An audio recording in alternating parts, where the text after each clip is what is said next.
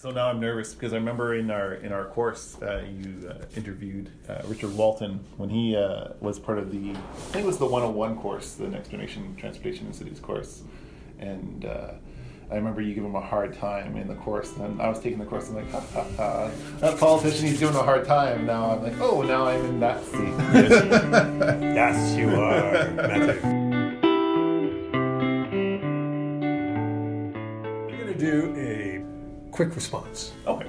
Get you out of here in 10 minutes. Oh, perfect. start with a rapid fire bio. See if we can do this in a minute. yes. Who are you? What's your name? My name is Matthew Bond. I'm an intelligent transportation systems engineer. I'm a District North Vancouver councilor. How old are you? Or what generation are you? I would be the Xennial, millennial, uh, a little bit of the, the elder millennials is what some people call it. So between 1979 and 1984. How many times have you been on council? Uh, this is my second term. Feeling like one of the uh, old guys now? Uh, not quite yet. I'm still the youngest member of council. How many uh, new councilors are there? There's three new members of council. right. And uh, what did you do before this that got you into politics? There's usually something. So I was the president of the Mountain Bike Association here on the North Shore for six years. Uh, I took a break because that was 20 hours plus a week of volunteer time. Uh, and I got involved in some of the community planning processes that were happening at the time. That'll do. Boy, that'll get you right into it. Oh, perfect. How many times did you have to run? One, I got in my first time. Whoa. And where do you fit on the ideological spectrum? That's an interesting question. Um, you mean the typical, um, you know, quote unquote, political ideological Mm, that's up to you. Where do you put yourself? Uh, I would be a progressive. Progressive. Yes. What the hell does that mean now? it means uh, doing things that might disrupt the status quo. Whoa. And what particular part of the status quo would you like to disrupt? Particularly, my issues are around housing and transportation and climate. Those are the main ones. Just, Just the easy ones, right? yeah, no kidding. How did you vote on Delbrook? Uh, I voted in favor of the Delbrook project. And what was that? It was a uh, non-market and uh seniors respite center uh, on district-owned land. What is a seniors respite center? Uh, it's basically adult daycare. So for uh, individuals that are still living in their homes, whether it's partners or uh, or children looking after their aging parents, uh, who may have cognitive or other types of disabilities, being able to drop them off for a short period, just so that they can get a break for themselves. Getting more interested in that. And um, okay, so why was it a contentious issue? The local neighborhood was uh, very opposed to the issues around height. It's a five story building, uh, one story of seniors respite, and four stories of uh, affordable non market housing. Uh, traffic and, parking. Uh, so it's got a lower parking ratio than typical developments, and they were concerned about overflow on the streets. And then neighborhood character. Standard stuff. Yes. How far along in the process did it get? It was that second and third reading, so uh, about two years of planning, uh, maybe closer to three if you include the preemptive planning that was done uh, on the whole site, and had gone through the public hearing process and was coming back to council for debate. Oh, so it really hadn't got to the really juicy part of approval. Uh, we were at the we were at the juicy part. That was the second and third reading. Is How did part. it end up being having to go over to a new council? Uh, that's an interesting set of, of coincidences. Uh, originally was scheduled for a public hearing in uh, July of last year. Uh, the fire bell went off. We had two public hearings that night. The first one had just finished, and then we were taking a five minute break, and the fire alarm went off. Uh, apparently, it was a mechanical, or it was a mechanical issue. Um, strange coincidence. So that hearing uh, got pushed until September because it was nearing the end of our, our summer break. This got lost by the bell. It did. it was lost by the bell. Yes. Yeah. I think that's. How much did it lose by? it was a five to two vote against. Was there any doubt? Uh, I think for those that were monitoring the campaigns and who went to the community association's uh, candidates meeting, uh, the community local community association held an all candidates meeting. There was a lot of talk about um, delaying or changing or support for the local community uh, on this specific project. Was this just a local issue? no, uh, affordable housing is definitely not a local issue. It's a it's an issue for our entire community and for the region. And so, uh, any way that any community can add uh, additional uh, affordable homes uh, affects everyone else's ability to uh, do the same. How much of a, an affordable project was it? So this one had 80 non-market homes. it was being delivered by a non-profit developer, Catalyst Development. the rents, based on based on the current financial model, which is the district provides the land, Catalyst provides uh, some of the capital uh, through their their nonprofit model. Uh, it was going to be some of the homes were going to be at housing income limits.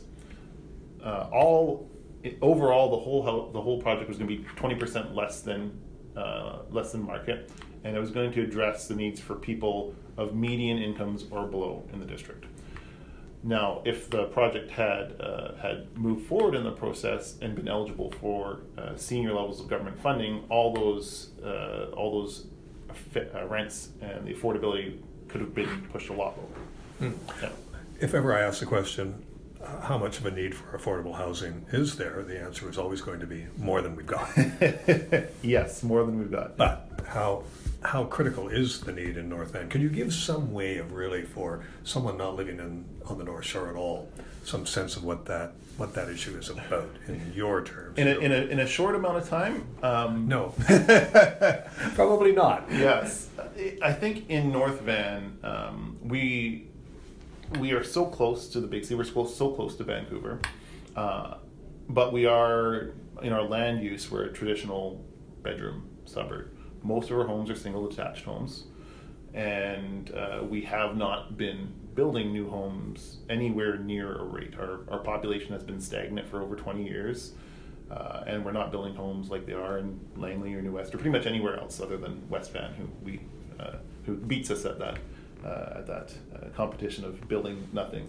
But in North Van, I think uh, it's there's few opportunities for people that are either that already live here or growing up here to find any rental, not alone an affordable rental, if they're moving out, if they're moving into, out of school, if they're trying to find student housing, if they're a young couple, if they're a young family.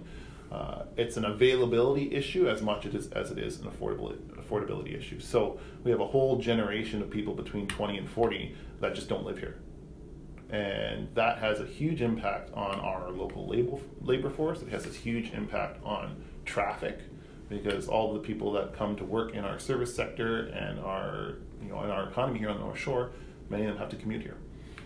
You so, made you made the link. Yes, of course, of course. Housing and transportation are in in in. Uh, intrinsically linked. You're a good student. Maybe I should explain that. A student of what in this case? Uh, so I uh, completed the Next Generation Transportation and City Certificate Program with SFU while you were the director of the city program and the main instructor for, for that course. Thank you for the shameless plug. well, do the people of North Van District get that? Uh, the people that get it do get it. and I'm not sure. Uh, it's interesting to have just come out of an election campaign and to hear the different opinions. I think there's obviously a, a camp of people that uh, are fortunate enough to be comfortably housed. Uh, they may have been here for a long time, or they may have recently moved here from, say, the west side of Vancouver or West Van and are looking for the type of community that they had 20 years ago in those communities. And so there's a certain set of people that are happy with the status quo, that don't want change, that don't like change, and uh, and are going to be against a lot of these types of issues, right? Uh, there's uh, some people that are quite active uh, in transportation change, in uh, affordable housing, in uh, housing availability, and those people are going to be for that. There's a whole bunch of people in the middle that don't vote, are not engaged in civic processes.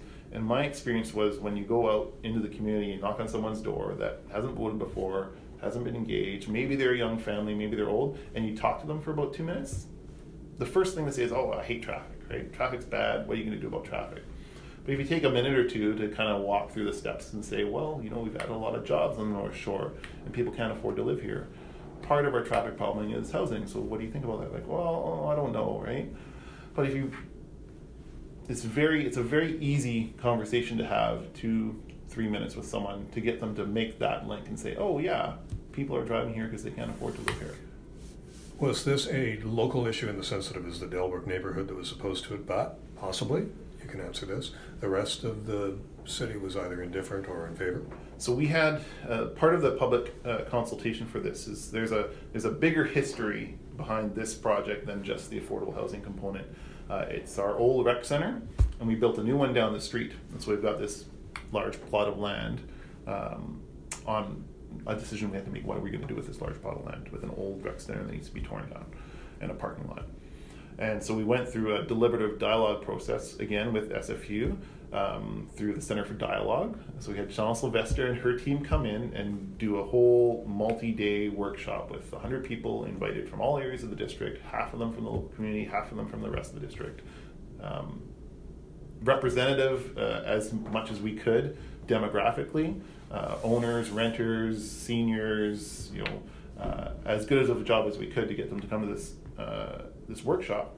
And we spent about six to eight months just talking about this site, bringing people together, saying, what do you want on the site? And the three things that emerged were a park, neighborhood park, uh, some type of daycare or seniors care, and affordable housing. Now, when you look at the results of the surveys and all the work that was done there, the district overall, district wide residents, placed a lot higher level of support behind the housing component than the local neighborhood did. So, local issue in terms of the level of support, but there is a difference between what the local neighborhood wanted and what the district wanted and was comfortable with. Was the process adequate?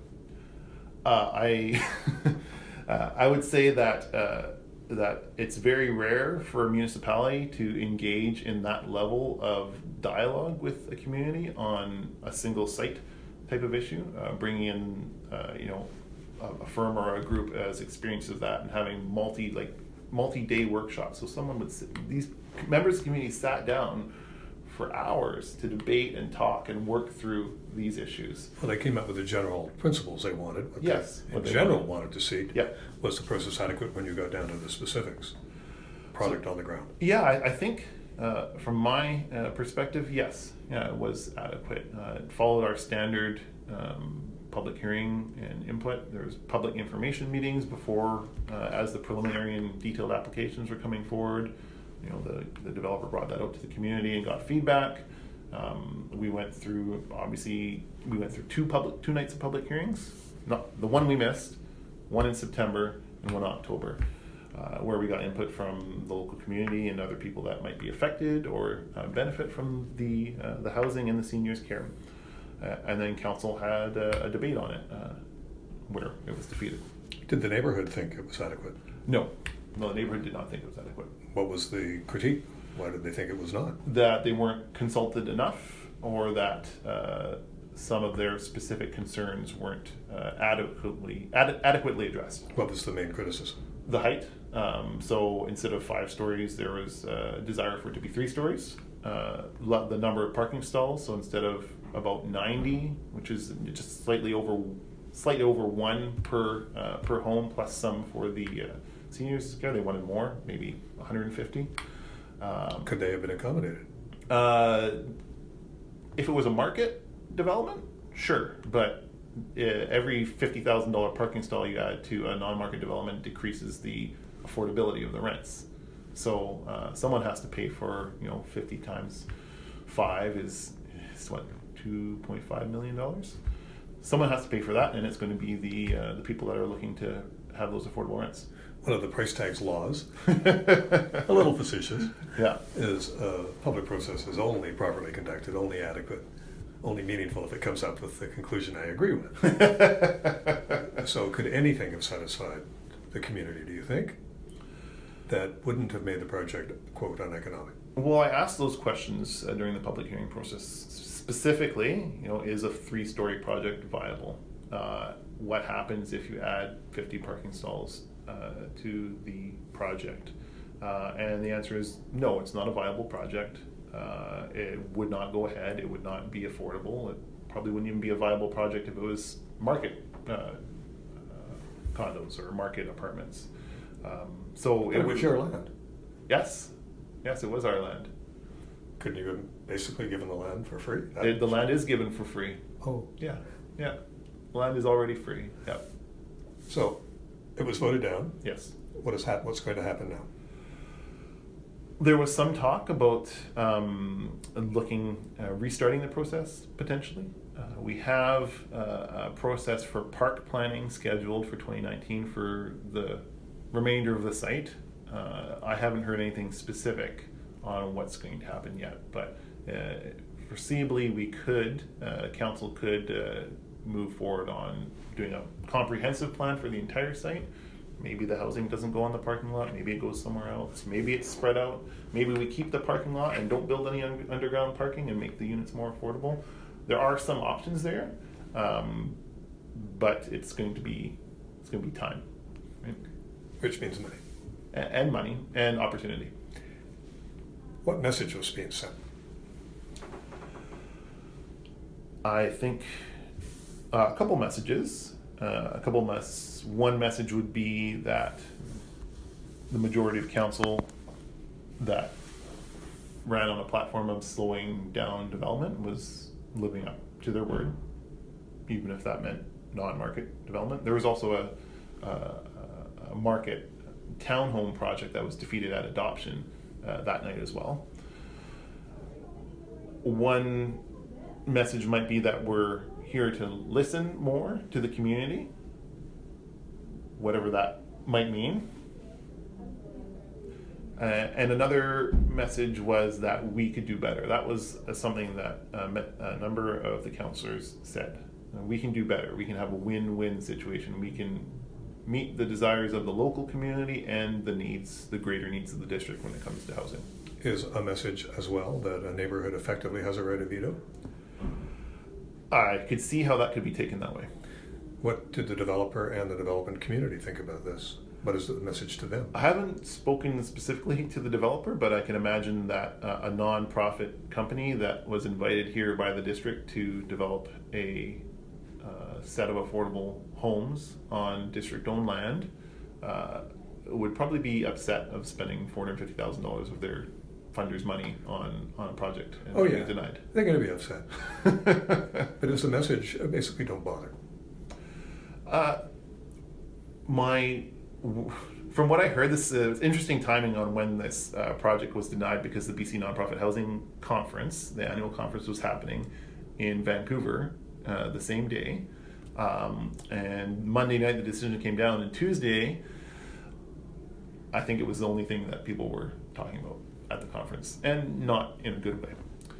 So it's uh, it's going to be difficult for the District of North Vancouver to reestablish uh, some type of reputation that we are a reliable partner for nonprofit developers, for you know senior levels of government, uh, based on based on just the outcome and the reasons behind why this decision was voted down.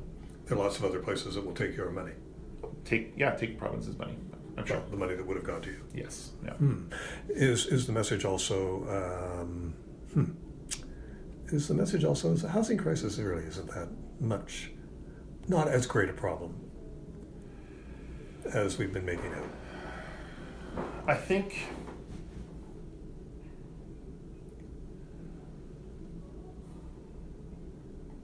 yeah, that's a, it's a that's an interesting question. I think here on the North Shore, um, change is difficult, and I think that defining who we can help in, in the housing crisis uh, is going to be hard uh, because uh, I'm sure as you know you can't help everyone you can't make life better for everyone. Uh, and I think that's where the new council wants to focus their debate is who are we going to help? Uh, what does affordable mean you know in quotation marks um, and focus in on places where the new council thinks that the most need is uh, where, where that housing is most needed Did the councillors who voted against it expect that the impact would be as great as it has been? I, I, I'm not sure. Have they given any indication about a win-win-win? How Not they, that I've heard would of. achieve that? Not that I've heard of. No. just, are they basically satisfied that it's been defeated and then hope it goes away? Uh, something you might want to ask them. I guess that's fair. But of course, all of this does go into politics, and I know Yes, look, yeah. uh, this is not something that you can give your cards on the table. Uh, but it does seem to me that in, in any council that is narrowly split, the mayor has to provide the leadership and be on the winning side. What's the mayor indicated? He's where does he want to lead North Vancouver? So uh, the council that's in place right now uh, is, uh, you know, there's there's a couple um, slates. You know, I was on a uh, on, on a team uh, during the election campaign, and I was the only one that was elected from my team. Uh, there's five members on a council that were on an unofficial team, including the mayor. Um, and so the five people that voted against the project were the five that were on the unofficial team, including the mayor. including the mayor. So the mayor has then, if we, uh, this is comes with the portfolio, comes with the job.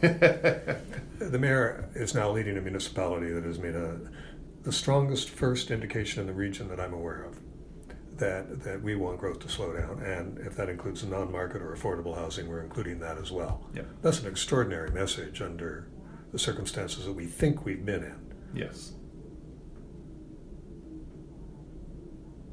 Are you going to take any extraordinary action? Is this an opportunity where you see your ability to lead?